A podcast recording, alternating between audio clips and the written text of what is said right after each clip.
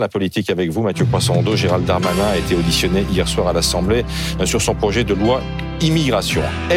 Ça tangue dans la majorité présidentielle. Pourquoi? Ah oui, ça tangue même sévèrement. Hein. Lundi, des soutiens d'Emmanuel Macron de la première heure, euh, comme euh, Jean-Marc Borrello, qui a été le cofondateur du parti Renaissance, ou les économistes Jean Pisani-Ferry, Philippe Aguillon, Daniel Cohn-Bendit, ont adressé une lettre aux députés de la majorité pour fustiger le projet de loi immigration dans sa version sénatoriale, c'est-à-dire tel qu'il a été durci par la droite au Sénat. Ils sont opposés à la fin du droit du sol, opposés à la fin de l'aide médicale d'État, à la suppression de l'article 3, vous savez, sur le droit à la régularisation pour les travailleurs dans les métiers en tension.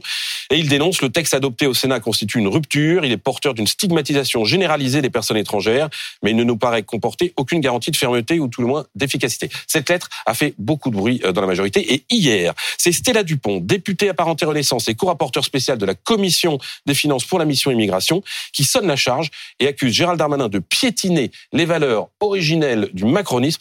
En gros, un procès en trahison qui montre que Renaissance est vraiment un parti comme un autre où on se fait mmh. désormais euh, des procès euh, en sorcellerie, en trahison. Gérald Darmanin a réagi Ah oui, très, et il a très mal pris, très très mal pris même ce truc de tu ne feras jamais partie de la famille, ça commence à bien faire, mmh. a riposté euh, Gérald Darmanin, qui a rappelé qu'il avait lui-même souffert de racisme quand il était jeune avec ses cheveux frisés.